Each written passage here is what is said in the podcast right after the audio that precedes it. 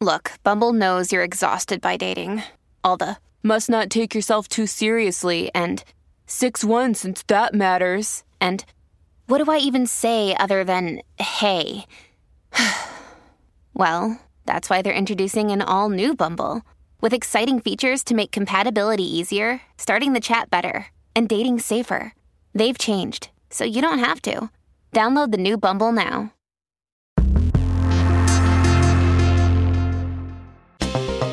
Have you watched a dating reality show lately? From Love is Blind to F Boy Island, feels like there are increasing stakes and gimmicks for all these shows. So, what does that say about romance in our society? I'm Roger Cheng, and this is your Daily Charge.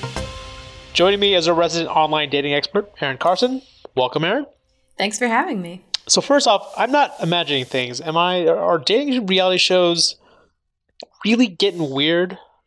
So that's kind of the central question that touched off this piece for me that I wrote. And certainly my perception of things, and from talking to some other folks who also watch a lot of reality TV, it feels like we're in this really particularly chaotic moment with reality TV and particularly these dating shows. I mean, you can't really do reality TV without gimmicks, but some of the recent offerings just seem wilder than usual.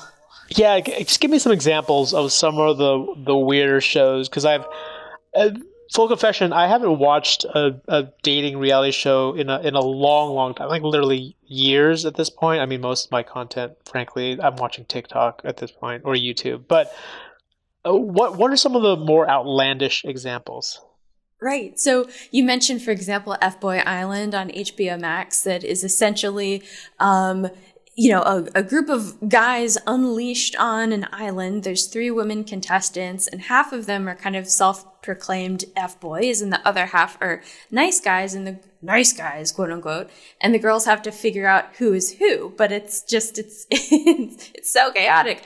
Or you have a Too Hot to Handle, where the premise is they're trying to pay these contestants who have I, I, guess are sort of um, maybe self-proclaimed like not as into say the intellectual or the emotional as the physical and they're paying them to keep their hands off each other. Um, and so those are just a, a, you know a couple examples of, of some of the stuff that's out there right now. And, and what's behind the the willingness to embrace all these increasingly weird gimmicks Yeah.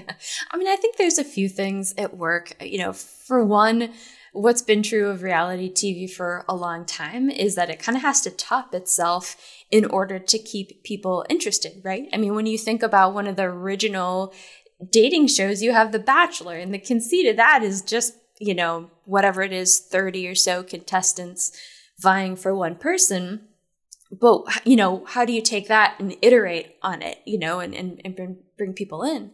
Um, and unlike the original boom of reality tv in the late 90s we we know that the competition is even more stiff for people's time and attention because you have such a proliferation of uh, you know streaming platforms and, and networks and, and whatnot. So you kind of have to go all out to to even make a blip.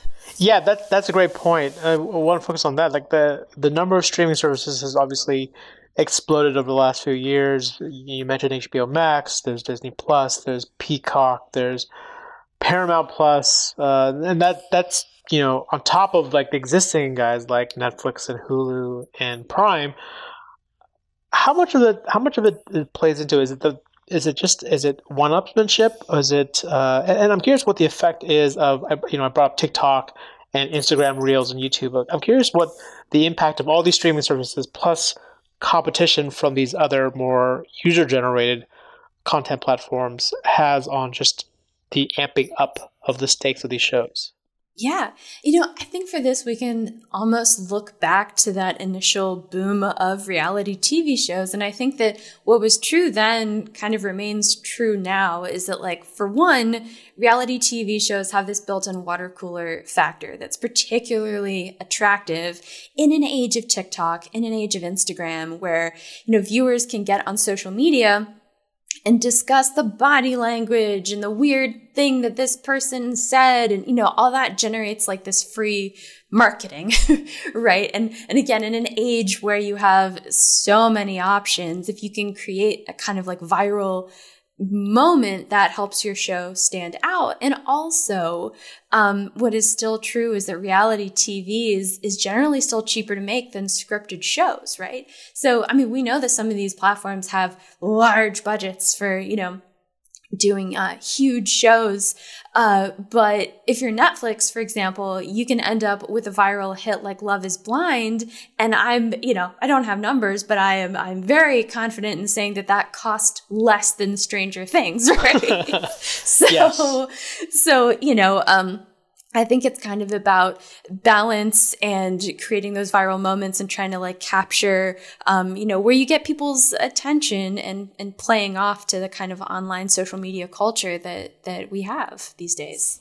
So more importantly, as we kind of pull back on this, what, what is the, this kind of new wave of dating reality shows? What given sort of if there's any kind of trend line, like what what does that say about how society views romance, or, or am I reading too much into things? Right. I mean, I'm I'm I'm with you reading plenty into this. Um, the the argument that I've kind of been making in this piece is that when you look at some of these shows as a whole, so Love Is Blind, Too Hot to Handle, Love in the Jungle, The Ultimatum, they all seem to hinge around an idea that there's something about modern dating that we're doing wrong. You know, with Love is Blind, the idea is like, oh, if we didn't get caught up on looks, we could find true love or too hot to handle. You know, if we didn't focus on the, um, on the physical and focused on the emotional, like there's your answer. There's all these, you know, there's always like that kind of core conceit that we're to do this thing differently than the way, uh, generalization every modern dater operates, you know? Um, so you know and I, and I think that's that's interesting um partly because you know I, I cover online dating and then talking to people looking at survey data anecdotes or whatever it, you know it seems like we are kind of in this moment where um, online dating is kind of wild when you think about it. That your phone could possibly be showing, or your face is popping up on on possibly thousands of phones on a Friday night or whenever and there's all this weird stuff you have to deal with where it's you know catfishing or uh, just just the, the strange habits that people have picked up the kind of the commodification of finding a date. And and the only thing that's wilder than the idea of your face on like a thousand phones maybe is some of these shows. Well i mean the way you describe it uh, that sounds absolutely horrifying. As someone who's been married nearly a decade, I'm like, I'm so out of my element with this. So it's fascinating to kind of read into this a little bit and read your coverage on it. Uh, you know, you, you, just talked about sort of dysfunction and, and, the way things have changed, but obviously we've had the pandemic for the last two and a half years. I'm curious if that had any kind of influence on, I guess, the way these shows were made, or or, or the fact that they have kind of amped up things, or they play into that theme you were talking about about how I guess something we're doing in terms of dating is wrong. Yeah. I mean, I would be willing to say yes. You know, I think the first time that I wrote about Love is Blind was at the beginning of the pandemic. And kind of much like the Tiger King show, it, you know, it felt a little bit like an anecdote to living in this world where there are these like serious and dire things that are happening on what feels like a daily basis. And sometimes you just want to watch something kind of dumb and low stakes. And even so now, like I was thinking about how in the past several weeks, I've been watching Under the Banner of Heaven on uh, Hulu, which stars Andrew Garfield. It's a drama that's based on a book by one of my favorite writers. It's about these murders that took place in the 90s by a very fringe fundamentalist Mormon group. And that's, it's a great show.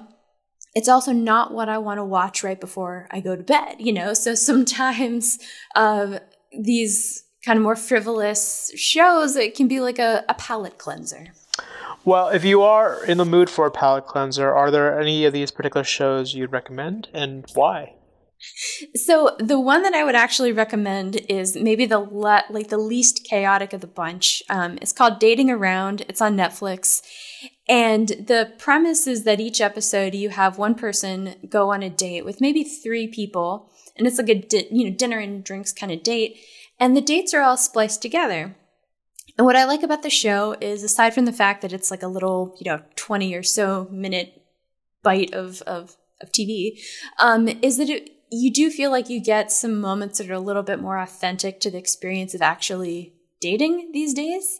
And also, as far as casting goes, it's not just a bunch of like pretty white straight people. So you get a little bit of a, a broader view than you're used to seeing on most of these shows. Got it. And, and lastly, is there a show that is just absolutely terrible or just weird, but you can't stop watching?